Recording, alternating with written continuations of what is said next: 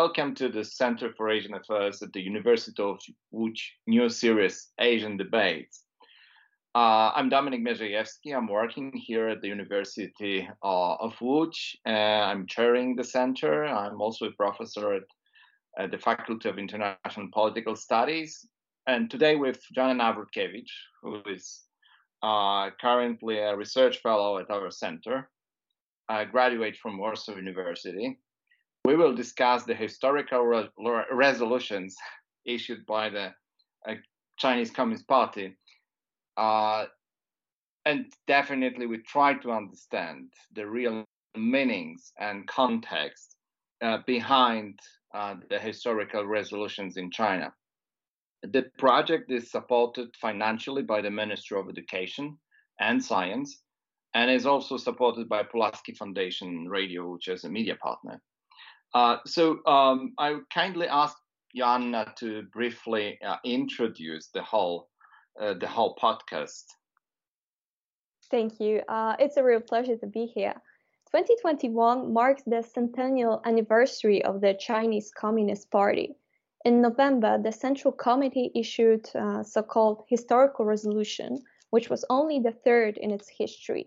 The document was named Resolution of the Central Committee of the C C P on Major Achievements and Historical Experience of the Party's Centennial Struggle. Writing and rewriting history has always been a challenging process. Even Mao Zedong was to say that it's not easy to include twenty-five years of the history. Through drafting the document, the central leadership can check how fast it can proceed with centralization or decentralization of power, and check what kind of history might be included in the resolution in order not to damage the existing consensus within the party. Moreover, the resolutions are aimed at convincing party's officials, as well as the wider population, um, regarding the future direction for development. Interestingly, the last resolution does not criticize the previous paramount figures. Um, Xi, Mao, and Deng are considered glorious because they led the country to achieve, quote, the tremendous transformation from standing up and growing prosperous to becoming strong. Well, as you said, uh, the last resolution is very unique in a sense that this resolution rather, uh, you know, doesn't discuss the, the past, but rather discuss Xi Jinping and the future. However, we all know that uh, domestic affairs are the prior priority for the government in mainland. Uh, so uh, I would like to address a very brief question at the very beginning. So what is the meaning of discussions about the domestic affairs in all three party uh, resolutions? How the party sees contradiction? Uh, from, from our understanding, discussing theoretical discussing discussions about uh, contradictions are pretty important. Mao Duan itself is a kind of a buzzword in Chinese politics. So can you kindly briefly introduce how the party sees contradiction within domestic agenda? Sure. Um, the contradictions are very important. Uh, they lay within the C C P's rhetorical base and Uh, definitely play important part of uh, domestic theoretical debates.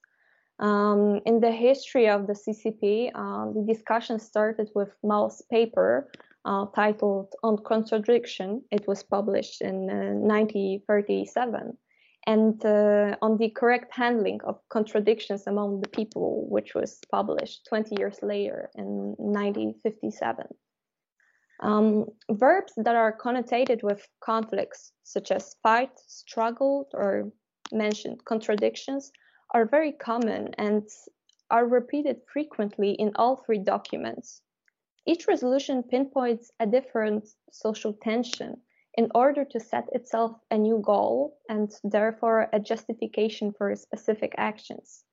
The nineteen forty-five resolution was heavily focused on the class contradictions that uh, were to spark the modern Chinese revolution. Um, it was also a conflict between imperialism and feudalism and the Chinese nation, uh, which constitute a modern society. Um, the nineteen eighty-one resolution found contradictions between the working class and the bourgeoisie less important. Thus, it introduces a new dilemma for the C C P.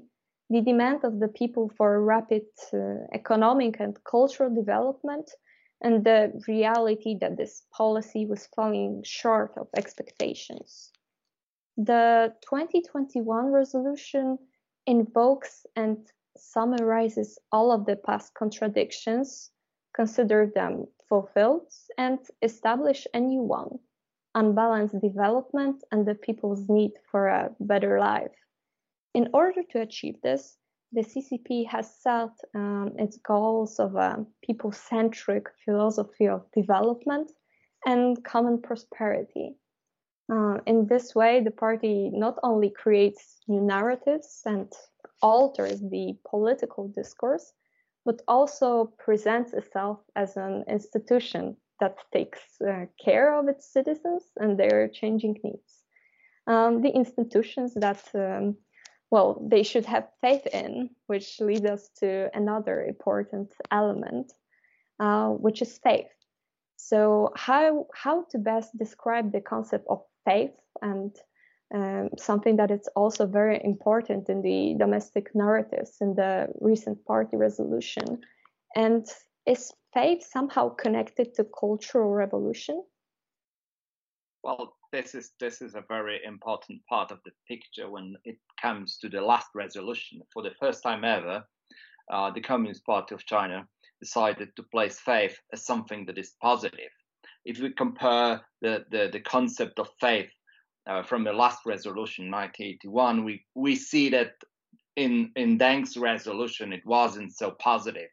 But nowadays, we see that faith, uh, faith is something that is positive. And it's pretty interesting when we look into uh, the internal challenges that the C C P specifies in last resolution, namely money worship, hedonism, ultra-individualism, historical nihilism, uh, and some people that are, you know, having an ambiguous political stances, namely uh, uh, uh, top leaders. So uh, it is the result of the lack of faith, they said, using the, the term reserved for r religious beliefs, and it's pretty interesting here, in a political context, is something that is new, as I said. But I remember when I was a, a teacher and, you know, a, a scholar in Beijing, uh, I, I realized that I, I was surrounded by uh, slogans with Xinyang, with faith, and that was something big for me. But nowadays, why they use faith within within within the domestic con context? I think everything is linked to the dual circulation economy. Why? As we know, the Chinese citizens, uh, you know, don't trust uh, Chinese products. As I remember, they always uh, wanted to buy products from abroad, saying a Chinese or made in China products are, are, are not very good, uh, uh, having not good quality. It's rather fake.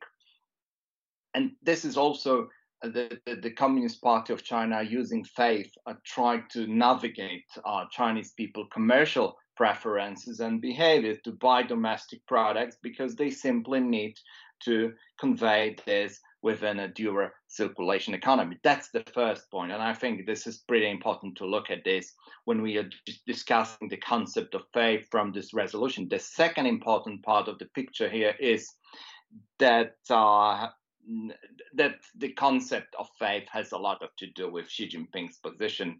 This faith approach goes together with zi wo ge min. I think this is this is pretty pretty important to look uh, uh, faith from the context of zi wo ge min might be translated into cultivate self-revolutionary spirit. However, as you asked about the Cultural Revolution, I don't find a, a, a huge um, uh, relations with uh, past, uh, pa, pa, pa, past, past the Chinese past and the Cultural Revolution itself, because they try to really navigate these commercial preferences, as I said. However, when we go down with this, we have also a concept of two establishments, uh, liang geqiu li. And it goes with faith, because you need to believe in something, as the party uh, resolution said, and probably this is the party and Xi Jinping, and uh, two establishments uh, just confirms this uh, reasoning. The party established Comrade Xi Jinping as the core of the party Central Committee and uh, the core position of the entire party, and established Xi Jinping's guiding position in the new era of socialism with Chinese characteristic. This is pretty important when we look into the future of this country. And I think it should also remind us of, you know, two whatevers campaign, uh, when Hua Guofeng promoted Mao's line without any adjustment and flexibility. Uh, I, I think that it might be a pretty, pretty danger when it comes to the future of China. However, we will still need to check it, whether this will work that, that way we are uh, interpreting here. Uh, um, Jana, I think this is pretty important when it comes also to, you know, uh, scientific outlook. Uh, we know that the C C P, on the one hand, prides itself uh, as a science band, putting emphasis on the scientific research method and practical reasoning. Uh, on the other, as I mentioned, they try to, to, to, to, how to call it, shape their religion to a certain degree or beliefs. So can you briefly explain more about the scientific outlook discuss, discussions uh, in the party, party resolutions? Sure. The C C P indeed uh, prides itself in adopting a scientific bent, as you said. Um, they put an emphasis on specific research methods and, and this practical reasoning you've mentioned. Um, in fact, the last resolution brings both Mao Zedong and Deng Xiaoping's legacies kind of into one basket, and they take the most effective approaches from them both. Um, as a leader, Mao brought China out of feudalism and created a revolutionary spirit within the country, right? For Mao, the three principal methods were to seek truth from facts, to be in uh, line with the masses, and uh, maybe most importantly, independence.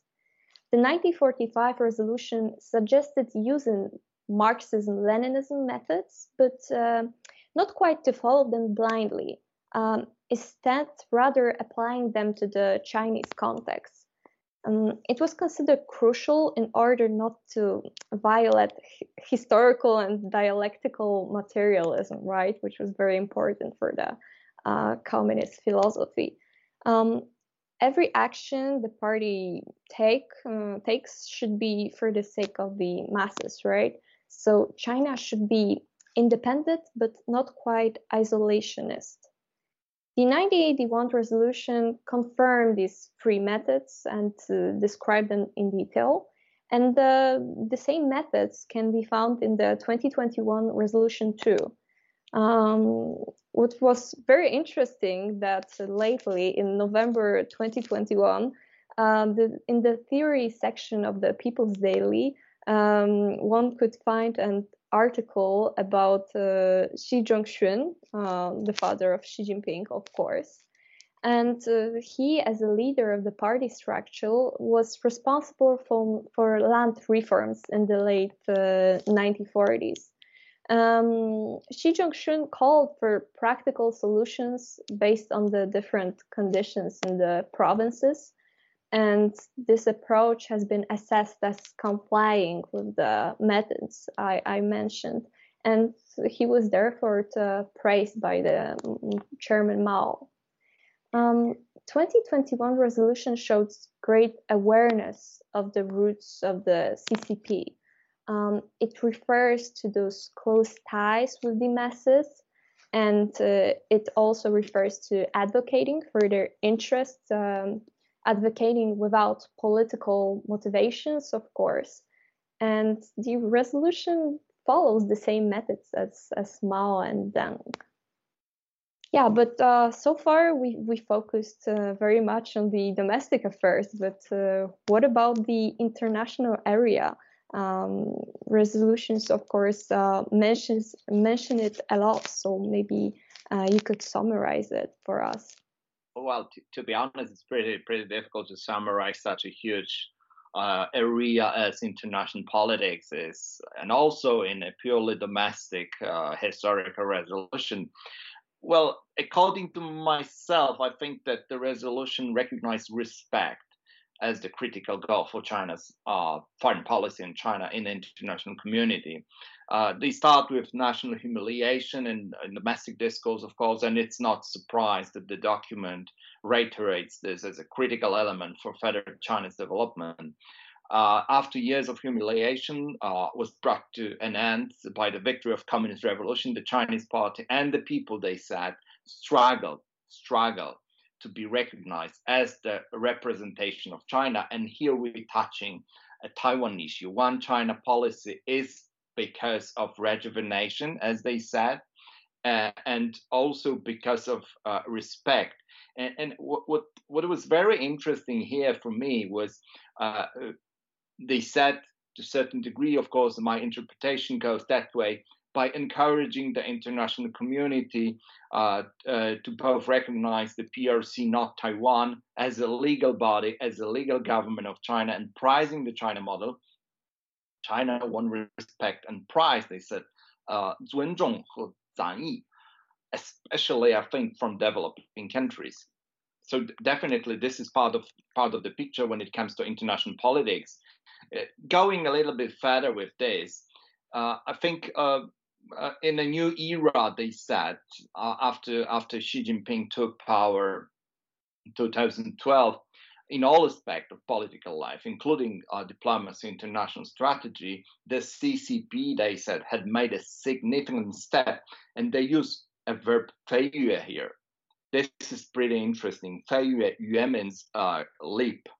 A fei means like a, a, a something, you know, fl flying. Uh, it, it sounds to me like a great leap forward, because there was daiyuejing, and probably that that. The, the latest achievement in international politics might be named as Dafei Yue, a big, big, big leap uh, into the, the, the sky or something like that. But according to the document, the party resolutely managed, they said, to change uh, international domestic politics and adjust the way of development uh, to the prevailing national conditions. That, that's kind of an obvious narrative in Chinese documents. And this approach is portrayed as the policy in reforming and opening up China with Shenzhen and Pudong and other port cities. This is pretty interesting, because from from my readings, Shenzhen and Pudong in the future of, of, of China uh, will play a very critical role when it comes to acquiring foreign technology, Shenzhen, and foreign uh, capital and foreign finances, Pudong. So uh, I think this is, this, is, this is very important. And the third point here is, they explicitly said that top-down design is the way the foreign policy will, will be conducted in the coming years. Uh, and I think also everything is placed into the dual circulation economy, uh, as earlier described, described by, by, by the party, do, party's documents, uh, is based on external and domestic markets. So going further, this is part of the national security. And I think in the new era, what they said, uh, everything is part of the national security. Uh, and this is something meaningful for China's foreign policy and also in economic terms. When you place uh, uh, economy, uh, you know, global markets into the basket with national security, it's pretty meaningful, because you'd like to control it. And I think this is this is this is one thing we need to to recognize from from this uh, declaration. Uh, going through the global economic structure, they said that um, you know, the global economic structure is uh, uh, unbalanced, uncoordinated, unsustainable, and this is part of the global discussion also. When we look into the the common prosperity slogan, Uh, it shouldn't be taken only within a Chinese uh, context, within the domestic context. It is a, it is a bigger discussion across the international community, how to make more um, efficient um, global economic development.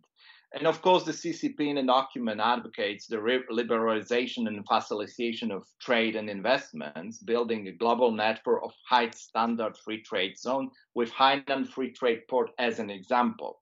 So uh, from this perspective, just to, just to briefly sum up this part, the international context, as I said, is, is taken from, uh, uh, you know, South-North divisions, Uh, unbalanced, uh, unsustainable development. But on the other hand, they said we have solutions, but the solutions are not in Beijing. The solutions are down to, to, to maybe not to the countryside, like during Mao's time, but down to free trade ports and other uh, pilot zones. So this is very, very important when it comes to, to, to, to China's position in international politics. I don't know, I don't know. Yeah, you mentioned um, Taiwan, and as we know, the great rejuvenation of the Chinese nation without the island is a failure. So could you perhaps elaborate more on the issue, how the C C P hope to manage the situation?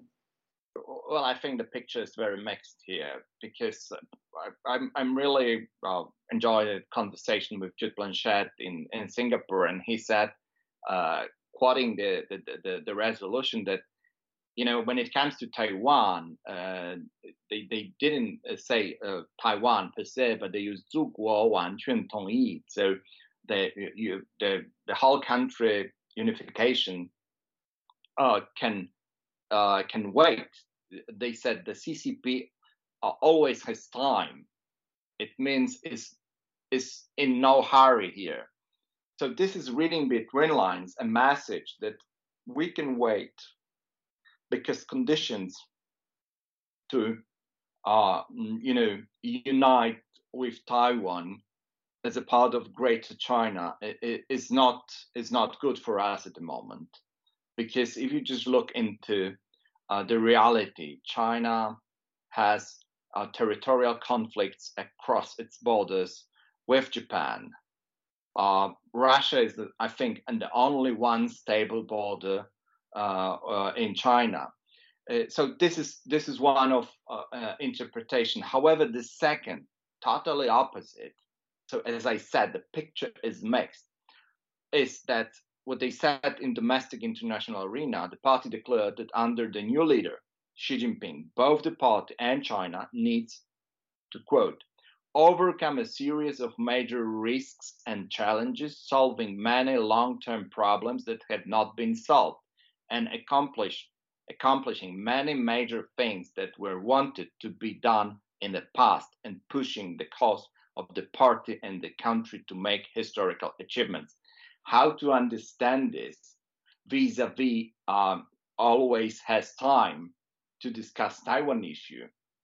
As I said, When when we look into the Taiwan Taiwan stories, uh, I think the picture's pretty pretty mixed, and it shows that inside Zhongnanhai there is no consensus how to deal with this problem. Because reading between lines, I think this is pretty pretty much important for us, that there is no consensus in Beijing how to manage Taiwan Taiwan issue. Uh, so I think.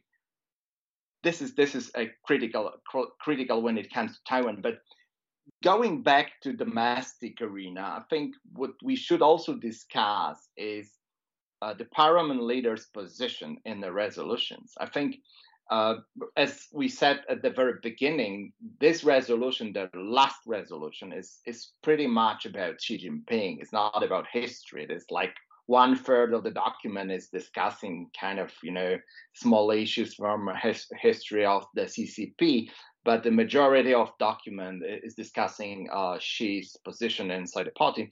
So, Joanna, how we need to understand the narrative about three big figures in the history of China? What is the meaning of of uh, the, this parliament leader's position in the resolutions? Can you kindly briefly elaborate more about this prob problem? Yeah, sure. Um, so um, each leader is presented quite differently in each uh, resolution. Um, maybe let's start uh, from the beginning with Mao. Uh, in the nineteen forty-five resolution, Mao is portrayed as a as this exceptional leader of the C C P, right? Um, creator of Maoism. Um, the resolution details his role uh, in building the correct political line and eliminating hostile thinking patterns between uh, within the party. Um, basically, all praises. Um, it was for him that the party first reached its current level of consolidation and unity, um, and making it an unbeatable force. Um, when mentioning the C C P's strategy, the reference to Mao was generally proof of the validity of all the presented theses. Um, one must also note the presentation of the chairman Mao as the providential husband at the Zunyi Conference. Mao's seizure of power signaled a new era in the C C P's history. He was placed right next to Stalin, whom he was supposed to initiate in his management of the state, uh, for example, with regard to uh, land reform. Um, Deng, um, differently, uh, out of the three leaders, Deng Xiaoping was the least mentioned one. Uh, in the nineteen eighty-one resolution, um, he was placed on equal footing with uh, Peng Zhen, Guo Shuqing, Yi, uh, Yang Shang-kun, and uh, Liu Shaoqi, uh, who was then described as China's Khrushchev number one, while Deng, in the background, uh, was assigned number two. Um, Deng's position was also discussed in relation to the death of uh, Zhou Enlai, after whom he was to um, take over and lead the state. Um, this was followed also by the context of riots after Zhou Enlai's death. Um, the suppression of protests in the spring of nineteen seventy-five was described by the resolution as a mistake that led to Deng's removal from power. Um, after later, after the arrest of the Gang of Four, uh, he faced uh, internal opposition for reforms, and the, um, this resolution strengthened his position. Uh, even though uh, the document mentions uh, only once that Deng was a candidate for, for principal leader in the State Council, um, he was kind of presented in historical light. Uh, but this was undoubtedly an important bargaining chip in the power struggle with Hua Guofeng, who is seen as representing uh, a continuation of Mao Zedong's ideology. Um, Then Wong, right? Although as a victim of the Cultural Revolution, as a politician anointed by Zhou Enlai, um, with no mention of his actual position in the C C P at the time, um, he was initially seen as having less of a chance of victory. And compared to Deng in this resolution, uh, Xi Jinping is mentioned far more often uh, in the twenty twenty-one resolution. Uh, I would say even approaching Mao and the nineteen forty-five resolution in this regard, with the praises and um, whatnot. Um, however, twenty twenty-one resolution has less historical context than the previous two, um, with only acting as a discussion of Xi's merits. Like Mao, Xi is, of course, an outstanding leader. Uh, his guiding role in the party is emphasized repeatedly, uh, as is, uh, of course, his thought on socialism with Chinese characteristics, uh, described as the Marxism of modern China and the twenty-first century. So, very, very important role. Um, the document also, for the first time, acknowledges um, the authorship of the um, Xi's thought uh, by the C C P, with Xi at its lead. Um, because until now, interestingly, um, it was a joint product of the party and the people. Um, there are more similarities to Mao. They do not end here. Um, the resolution creates a cult of Xi, we could say, um, in a manner uh, very similar to the nineteen forty-five document. Um, I think it's it's no coincidence that the beginning of a new era of socialism with Chinese characteristics uh, is is uh, mentioned also as a historical um, turning point. Um, this beginning of the new era was marked at the eighteenth session of the National People's Congress, uh, quite coincidentally when she assumed the position of the uh, C C P's uh, general secretary. Um, she is expected to stand alone behind a number of the resolution's proposals and strategies on national rejuvenation, security, ideology, the Taiwan issue, and many, many more. Um, it's, uh, of course, the result of his meticulous evaluation and deep reflection. Um, the resolution also repeatedly reiterates the need to maintain Xi's leadership of the party to achieve the before-mentioned goals. Um, it also warns against a lack of effort in achieving these tasks. So, in order to not disrupt the work, one must confirm both ideologically and politically, uh, which has, unfortunately for the C C P, uh, has been a problem in the past, uh, as many C C P members have undergone a crisis of political conviction. And this is the fact that we talked about earlier. Um, this use of the word uh, is an absolute novelty in the three resolutions. Um, before, in the nineteen forty-five resolution, the word appeared only once uh, in the context of faith in the People's Revolution.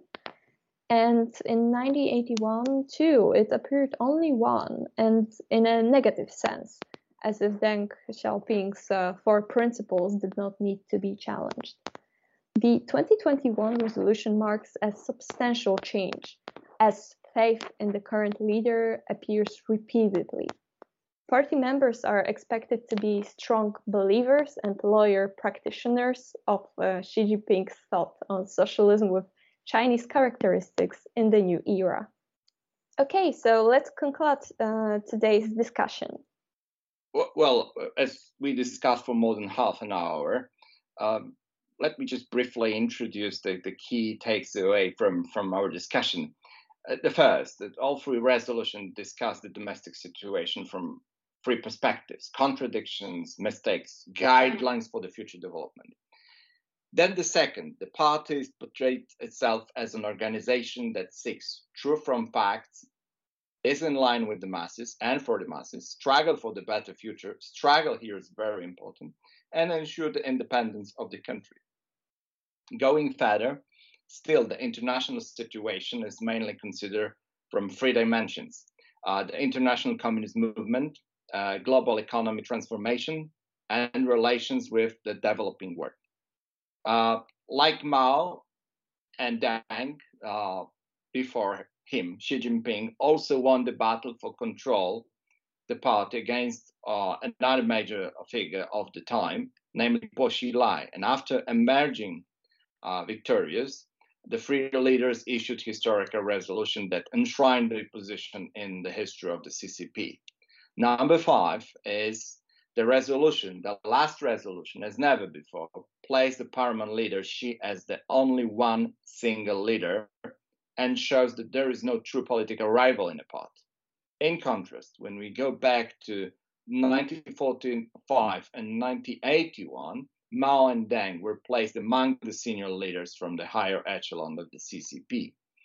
Uh, number six, the transformation of China is perceived as a process of transition from cultural-oriented political culture to institutionally oriented one. Uh, I think in the long term, this goal might be might clash with Chinese culture, which has always uh, relied on cultivating interpersonal relations rather than standardization, law, and regulations. To a certain degree, the standardization, as we see, that's the next point, in the domestic arena will be the hallmark for Xi Jinping's future position, and we're will resonate in China's global standardization policies, especially in the high-tech industry. And finally, by mentioning subnational areas, Shenzhen, Pudong, and Hainan Free Trade Zone, the party has highlighted that all three locations play a critical role in acquiring technological resources, financial resources, and the maritime strategy of China. So within the whole three resolution, we can sum up within these eight points uh, as a kind of a key takes away. Joanna, I'm back to you now. Yeah, thank you. With this summary, we come to the end of today's episode. Thank you very much for your attention and listening to our podcast. Stay tuned for the next episodes and more analysis on Asia. Thanks. Thank you.